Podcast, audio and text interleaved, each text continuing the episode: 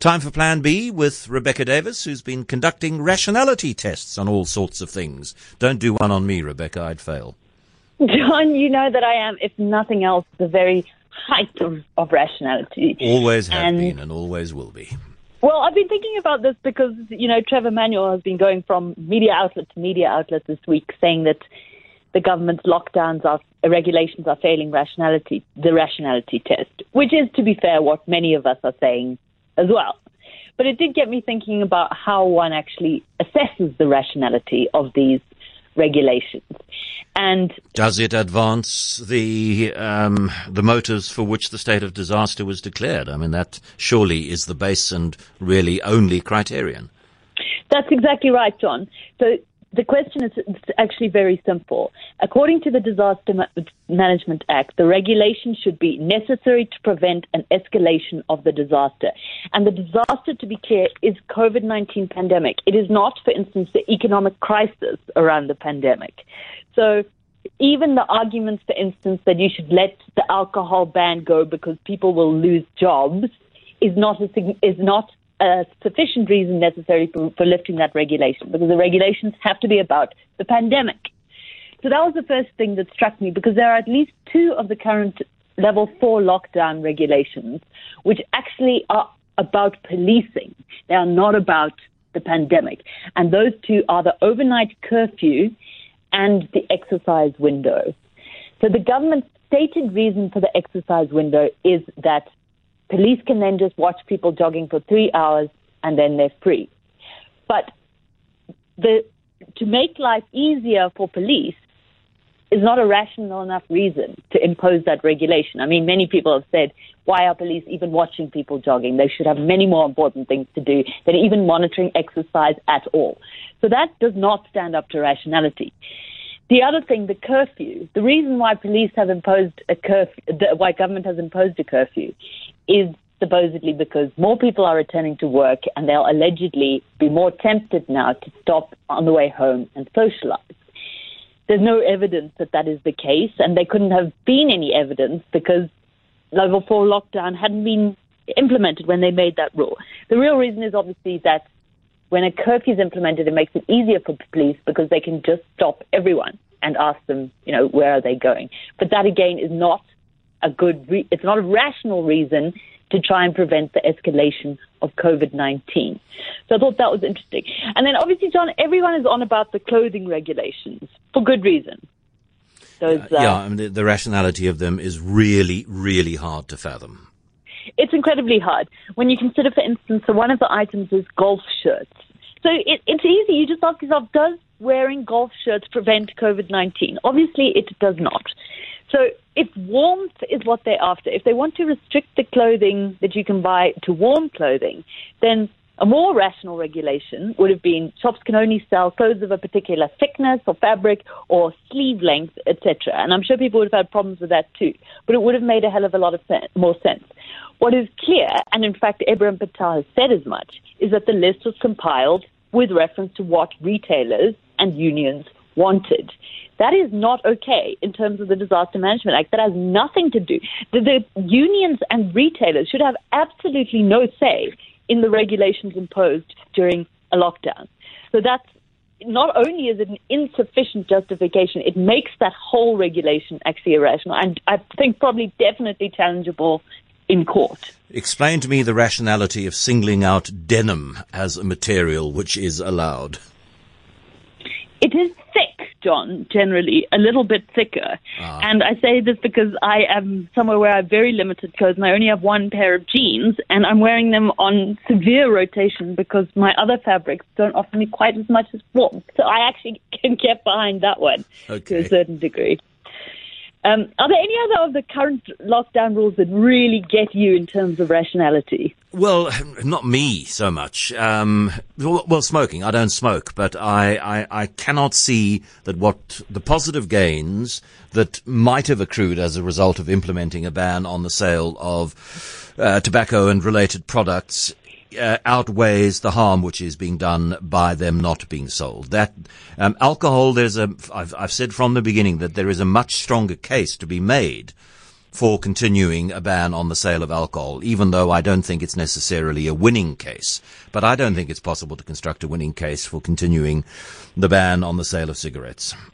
I think you're absolutely right. And there is a sense that people tend to lump the two together the ban on the sale of alcohol and tobacco. But actually, they're very different because, in favor of the ban on alcohol, we have actual hard data of the benefits. We have harm reduction in terms of the, the uh, trauma rates dropping, we have hospitals being freed up. And I know nobody wants to hear this because people want to drink, but that is actually a, a rational reason to maintain that ban. When it comes to the tobacco ban, we don't have any of that evidence. And again, actually, we shouldn't be looking at the economics. We shouldn't be looking at the loss of taxes. We should simply be saying, is there evidence that this is currently contributing to mitigating the spread of COVID 19? As far as I can see, there is no evidence. And because cigarettes are still widely available, as everyone knows, uh, there's no indication that that ban is working for the rational reasons it was intended to. So I would agree. The tobacco ban really, I don't think can be defended very much longer.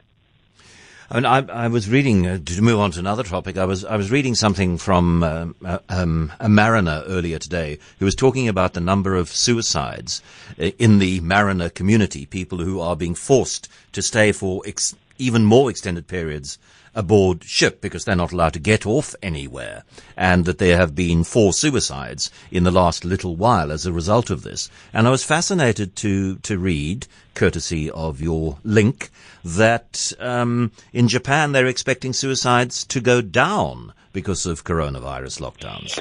And in fact, they already have. The suicide rate fell in Japan in April by 20%.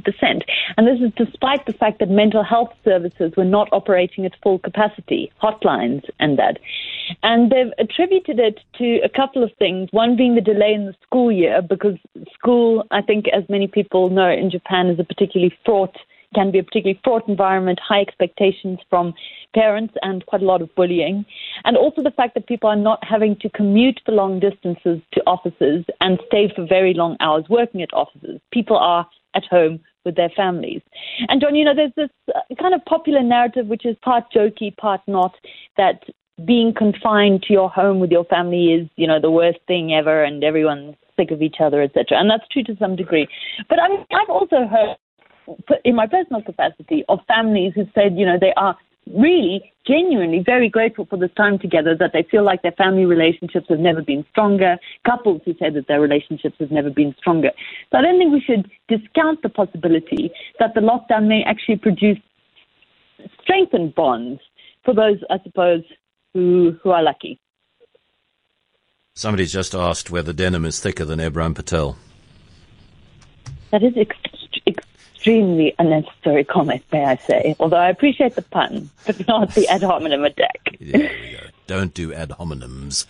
Um, if you're having an affair and you continue to see your affair partner during lockdown, naughty naughty, on two uh, causes. You can track coronavirus. You can expect it to be exposed during contact tracing, except in Denmark, where they will discord, um, they will draw a discreet veil over your infidelity. Sorry, John, there was actually a typo in my email. Now that I think about it, it makes no sense. It's Belgium, Belgium, Belgium, which, which will draw a discreet veil. Um, I've actually been thinking a lot about people who are having affairs as lockdown begin, began, because unless you are a wizard of, you know, spycraft, basically, there's no way that that, that affair could have maintained during lockdown, I would imagine. Um, but apparently, perhaps in European countries where lockdowns are not as strict, some people have been able to maintain affairs. And in that case, obviously, the concern for these adulterous people is that if you are infected with coronavirus, then contact tracers come to you and they ask you to give a list of everyone you have been in contact with. But yes, in Denmark, um, I keep saying Denmark, in Belgium, authorities have very kindly said that they will maintain complete discretion. So if I test contact, if I test positive for coronavirus and I'm having an affair, the contact tracers will go to my adulterous lover and tell them only that someone in their vicinity has tested positive for coronavirus, which actually strikes me that although it is, you know, a real gift to people having an affair, probably very impractical in terms of the efficacy of actual contact tracing. If you're merely being told, you know, someone somewhere you once met at some point has coronavirus. But there you go. And then the real life Lord of the Flies. Isn't this something, John? You are, I'm sure, an avid reader of William Golding's Lord of the Flies. I was many years ago. Yes, not anymore. I haven't read it for a long time, but I did read it several times in younger days. Because there is a morbid fascination about it, right? It's this mm. scenario where these schoolboys are marooned on this island and everything turns to carnage, you know, it's violence, it unleashes all these primal instincts. And now it turns out that there was a real Lord of the Flies situation last century, and it turned out completely differently from William Golding's imagination. Really wonderful story I read about on The Guardian. And that is that in 1965, there were six boys from the Pacific island of Tonga, and they were at uh, boarding school. They were aged between 13 and 16, and it was a really strict Catholic boarding school, so they were obviously itching for some kind of naughtiness. So they decided to take a fishing boat out on a little adventure. And all they took were two sacks of bananas, a few coconuts, and a small gas burner. They didn't even think about taking a compass or a map. But on their very first night, disaster struck because there was a storm and the sail and the rudder on their small boat broke. So after about a week, these six boys eventually washed up on this kind of rocky, uninhabited island. And there they managed to not just survive, but seemingly thrive for 15 months, a year and three months. By the time they were rescued, these boys had set up a food garden, they had a makeshift gym, they had a badminton court, they had a fire which never ever went out. They worked in teams of two, and they had a strict roster of duties which everyone performed each day. Whenever they quarreled, they would have imposed timeouts. At night, they would sing and pray together. One of them even broke his leg in the course of this 15 months, and the other boys made a cast for him. They set it using, you know, twigs and whatnot. And by the time they were rescued by a British sea captain, doctors were astonished by, first of all, the fact that the boys were in peak physical condition, muscle physiques, and, you know, adequate nutrition and that the boy had broken his leg had had it perfectly heal. So in essence, you know, we, we, we, we assume, particularly of adolescent boys, I think that they are always capable of the worst. But what the story rather delightfully shows is that actually they are every bit as capable of, you know, running this kind of harmonious commune as perhaps middle-aged women. I really love that. I love the story too. Thank you very, very much for sharing it with me. Rebecca Davis with another Plan B next week.